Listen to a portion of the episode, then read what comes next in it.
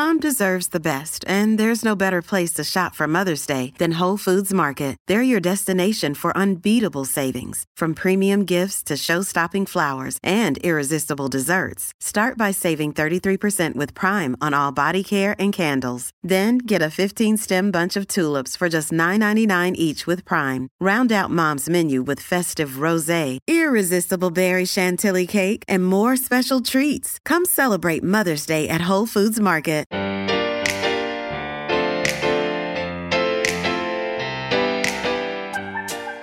Era da tempo che volevo dedicare un episodio del podcast al tema del intermittent fasting, ovvero del digiuno intermittente, perché lo reputo un tema estremamente interessante su cui mi sono informata molto nell'ultimo periodo. Ho ascoltato interventi di medici specializzati sul tema del fasting, però più in inglese, e ho notato che ci sono pochi contenuti di questo tipo in italiano, perlomeno pochi contenuti validi di questo tipo in italiano. E quindi ho deciso di dare un piccolo contributo divulgativo. Mi sono resa conto che quello che mi stava un po' trattenendo nella creazione di un episodio del podcast era l'idea di poter influenzare qualcuno in modo negativo, magari fornendo informazioni che avrebbero potuto innescare dei comportamenti disfunzionali. Poi però ho pensato che la mia missione attraverso questo podcast è quella di informare, di divulgare, non è quella di tutelare o di deresponsabilizzare chi ascolta. Io piuttosto voglio fornire informazioni e strumenti che abbiano una base scientifica e che aiutino le persone a prendersi cura di se stesse e del proprio benessere a 360 gradi. E per me che parlo di benessere a 360 gradi, appunto, l'alimentazione non può che essere una componente fondamentale. C'è una cosa in cui credo molto ed è il tema del self-help, autoaiuto. Il self-help si riferisce a metodi, strategie e risorse che le persone possono utilizzare per guidare e migliorare se stessi senza dipendere esclusivamente direttamente da professionisti o esperti esterni. L'obiettivo principale del self-help è quello di aiutare le persone a comprendere e risolvere i propri problemi utilizzando le proprie risorse interne, quindi diventando autonome. Ovviamente l'apporto di professionisti, l'intervento di esperti, la consulenza di queste persone è fondamentale, ma l'obiettivo in questo caso è poi proprio quello di renderle autonome, di renderle indipendenti nella cura di se stessi. Quindi questo podcast è uno strumento di self-help. Io sono consapevole del fatto che questa tematica che sto per affrontare oggi è una tematica delicata da tanti punti di vista e quello che voglio fare è limitarmi a fornire delle informazioni scientifiche che possano aiutare a capire meglio cos'è il digiuno intermittente, quali sono i suoi limiti e quali sono i suoi benefici. Questo è 360, un podcast dedicato al benessere a 360 gradi a cura di Virginia Gambardella. Cominciamo! L'approccio alimentare che uso da qualche anno è quello dell'alimentazione intuitiva e consapevole. Che vuol dire? Vuol dire che cerco di mangiare ascoltando pienamente le mie sensazioni corporee e quindi i segnali di fame e di sazietà che manda il mio corpo. A livello di cibi io prediligo degli alimenti sani, quindi mangio tanta frutta, mangio tanta verdura, frutta secca, legumi, soprattutto da quando ho eliminato la carne e a casa mangio prevalentemente plant-based. Se però ho voglia di cibi particolari, assecondo le mie voglie e qui non entro in una modalità di privazione che poi a lungo andare crea solamente danni. Questo perché entrare in eh, questa modalità restrittiva crea una tendenza a sovralimentarsi per compensare la restrizione stessa che deriva dal vedere dei cibi come cibi proibiti. Ora, scoprire, o meglio, riscoprire l'alimentazione intuitiva e consapevole è stata per me una svolta. Si tratta in sostanza di tornare ha un modo di alimentarsi innato, simile a quello dei bambini che mangiano quando hanno fame e si fermano quando sono sazi. I benefici di questo approccio sono veramente tanti e tra questi, liberandosi dalla mentalità del cibo, tra virgolette, buono e del cibo, tra virgolette, cattivo, si crea proprio uno spazio per un rapporto più equilibrato e più sano con il cibo. E poi l'alimentazione intuitiva può portare ad una maggiore consapevolezza delle proprie esigenze nutrizionali, perché si impara a decifrare cosa il proprio corpo richiede veramente piuttosto che a seguire delle regole esterne imposte. Io parlo di alimentazione intuitiva e consapevole, quindi intuitive e mindful eating, perché trovo che questi due siano dei concetti strettamente intrecciati. Entrambi sono volti a ristabilire un rapporto armonioso con il cibo, mentre l'alimentazione intuitiva sottolinea l'importanza di ascoltare e rispondere a segnali interni di fame e di sazietà, il mindful eating va oltre perché promuove una presenza e una consapevolezza profonda durante l'atto stesso del mangiare. Io trovo che mangiare in modo consapevole non sia per niente facile, anzi molto complicato, soprattutto con i ritmi frenetici della società in cui viviamo e soprattutto perché spesso, anche in maniera inconsapevole, noi mangiamo eh, essendo colti da mille distrazioni, ad esempio il computer oppure il telefono. Il mangiare consapevolmente invita a prendere piena coscienza del momento presente durante il pasto, ponendo quindi attenzione ad ogni morso, ad ogni sapore, ad ogni eh, sensazione. Si tratta di rallentare, di apprezzare la consistenza, l'aroma e il sapore di quello che stiamo consumando. Si tratta di riconoscere anche la provenienza del cibo e l'energia che questo porta. Quindi si tratta in sostanza di trasformare un po' l'atto del mangiare in un piccolo rituale di gratitudine e consapevolezza.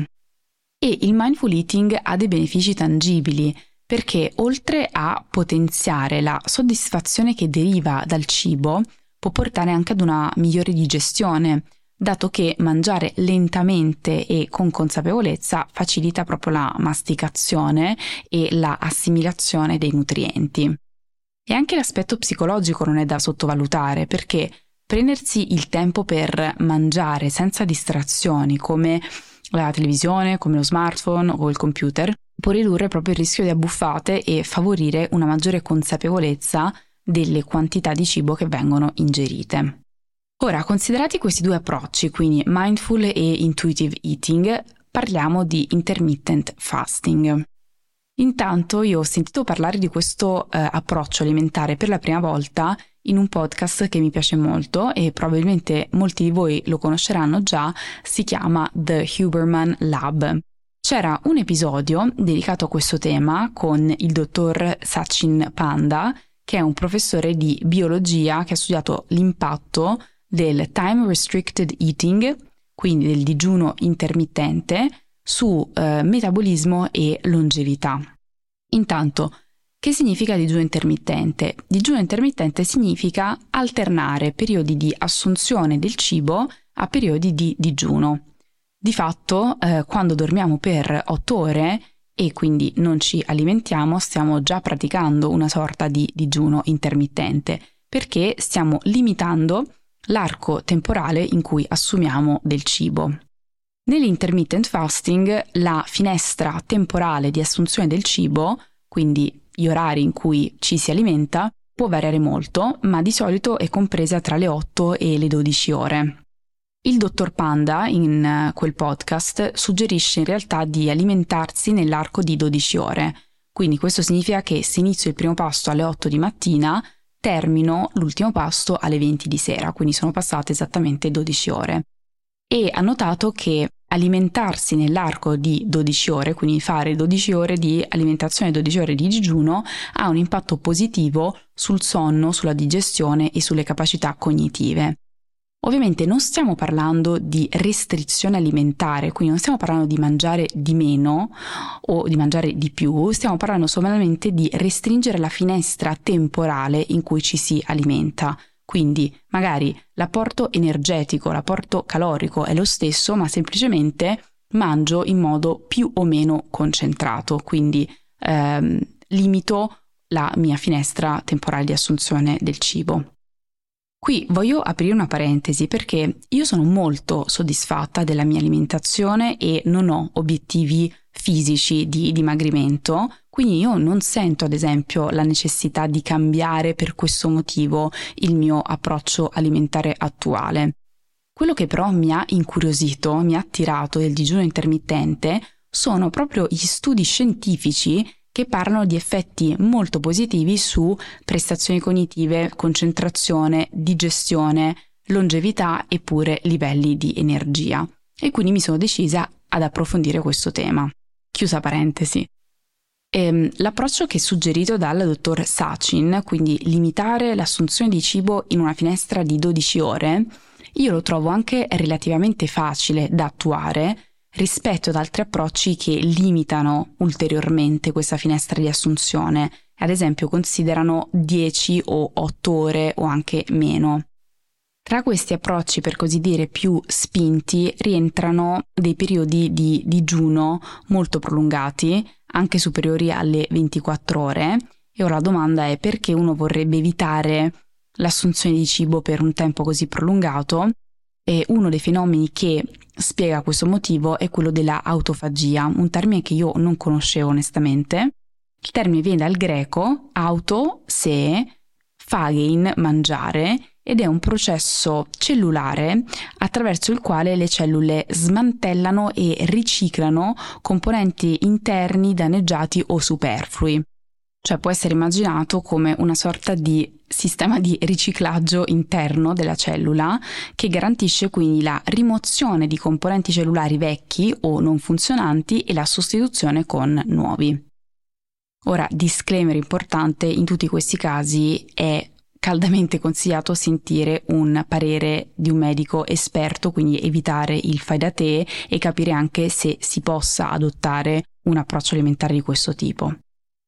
Qual è per me il grande limite dell'intermittent fasting?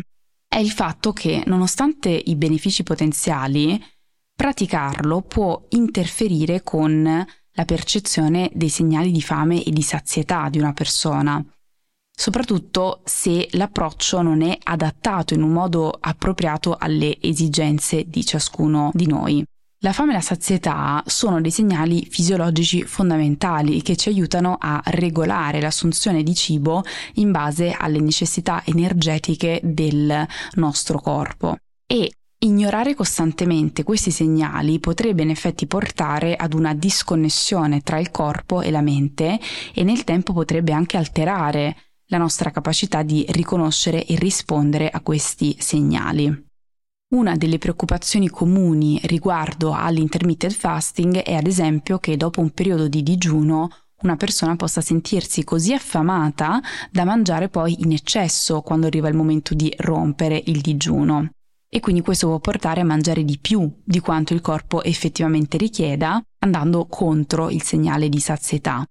E allo stesso modo c'è anche il rischio che alcune persone non consumino abbastanza cibo durante la loro finestra di alimentazione, specialmente se si sentono obbligate a limitare l'assunzione calorica.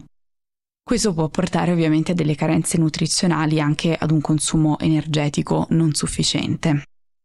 L'alimentazione intuitiva si basa sull'ascolto e sulla risposta a segnali interni del corpo, come la fame e la sazietà. E il digiuno intermittente trovo che se praticato in modo molto rigido possa essere potenzialmente in conflitto con questo approccio, perché incoraggia a mangiare o non mangiare in base a determinati orari prestabiliti piuttosto che in risposta ai segnali del corpo. E un'altra cosa che non è da sottovalutare assolutamente è anche lo stress psicologico che potrebbe derivare da una determinata scelta alimentare. Quindi se io sto rinunciando ad esempio ad un'uscita con gli amici perché devo rispettare la mia eating window, quindi la mia finestra temporale eh, di alimentazione, vale la pena chiedersi se forse questo non sia un approccio troppo rigido o troppo limitante per me. Allora, quale penso che possa essere la soluzione? Nel caso in cui lo si voglia adottare come approccio alimentare, la soluzione potrebbe essere quella di adattare eventualmente il digiuno intermittente alle proprie esigenze. Quindi alcune persone potrebbero trovare che una finestra di alimentazione di 8 ore funzioni bene per loro, mentre altre potrebbero preferire una finestra più lunga. Ad esempio, nel mio caso, nella mia quotidianità, una finestra di alimentazione di 12 ore funziona più che bene perché si adatta alle mie esigenze e mi consente anche di assecondare i miei segnali di fame e di sazietà. Magari in vacanza o nel weekend, cioè in periodi in cui sento meno vincolante l'aspetto dell'orario, io potrei anche propendere per delle scelte diverse e potrei anche ridurre leggermente la mia finestra di alimentazione. Ad esempio, una vacanza recente a me è capitato di fare colazione molto più tardi rispetto al mio solito e vi dirò che non è stato nemmeno qualcosa di forzato, anzi è stato molto naturale e naturalmente quindi la mia eating window si è ristretta perché poi alla fine ho cenato più o meno allo stesso orario del solito. In realtà a me piace pensare che ci sia un certo livello di consapevolezza anche nell'approccio dell'intermittent fasting perché qualcuno in questo caso sta scegliendo consapevolmente di limitare la propria finestra di assunzione di cibo a determinati periodi della giornata o della settimana e sebbene possa sembrare una forma di restrizione, per alcuni potrebbe anche rappresentare un modo per riconnettersi con le vere sensazioni di fame. Ovviamente qui lo ripeto, il grande disclaimer è che se qualcuno è interessato a provare l'intermittent fasting sarebbe bene consultare un professionista esperto, un dietologo o un nutrizionista proprio per ricevere una guida e un supporto personalizzato. A dover prestare particolare attenzione sono soprattutto le donne. La biologia unica delle donne e in particolare il loro sistema ormonale complesso può rendere l'intermittent fasting un'esperienza molto diversa rispetto agli uomini. Alcune donne, ad esempio, riferiscono delle variazioni nel ciclo mestruale o degli scompensi ormonali quando praticano rigidamente l'intermittent fasting, quindi attenzione, e una raccomandazione è quella di non praticare il digiuno intermittente una settimana prima del ciclo.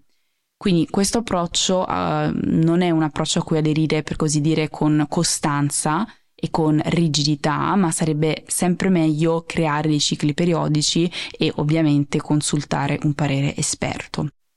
Gli uomini tendenzialmente sembrano avere meno complicazioni legate al digiuno intermittente rispetto alle donne, almeno in termini di equilibrio ormonale. Visto che abbiamo parlato di approcci alimentari, ce n'è uno che mi convince poco e consiste nel contare in modo ossessivo le calorie. Ho ascoltato recentemente un intervento del dottor Tim Spector, un medico e docente di epidemiologia genetica, che parla di quanto in realtà sia fallimentare fin da principio questo approccio.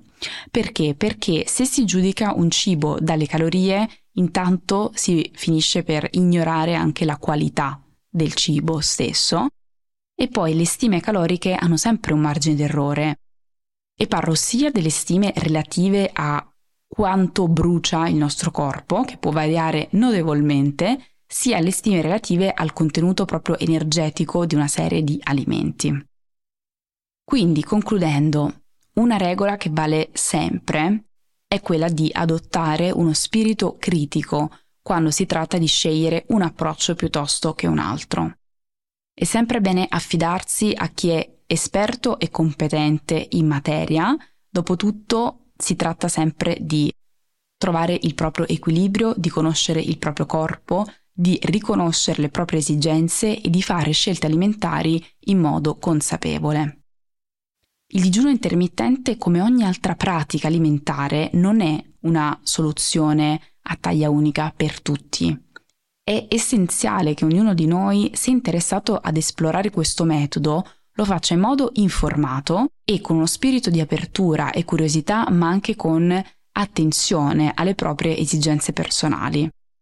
Noi non dobbiamo dimenticare l'importanza dei segnali che il nostro corpo ci manda. L'obiettivo dovrebbe essere sempre avere una nutrizione sana, una nutrizione sostenibile e rispettosa del nostro corpo, ma anche della nostra mente. Nel mondo dell'alimentazione, come d'altronde in molti altri ambiti della vita, la chiave sta proprio nel trovare il giusto equilibrio che funzioni per noi come persone, per noi come individui, rispettando e onorando il nostro corpo in ogni decisione che prendiamo.